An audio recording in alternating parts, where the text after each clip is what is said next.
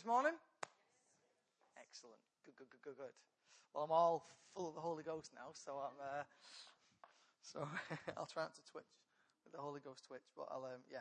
So last week we talked about needing to live from God's heart, live out of the place of God's heart, not our own, because our heart is limited, but God's heart isn't.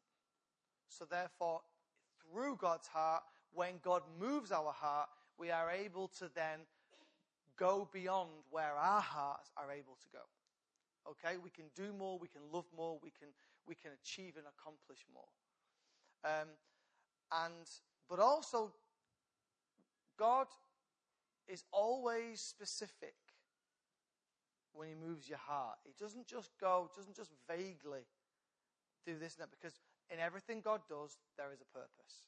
There's a reason why God puts an individual in your heart, which is why I, I said to you last week, and for those who weren't here last week, the challenge is, is that we don't just learn to pray for our own families, but we learn to find God's heart for another family or for another individual, because I know there are individuals in the house as well that, that are only represented by themselves. So we must find God's heart for another.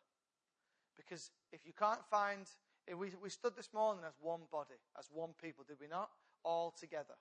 That has got to be the model of the church. That we stand together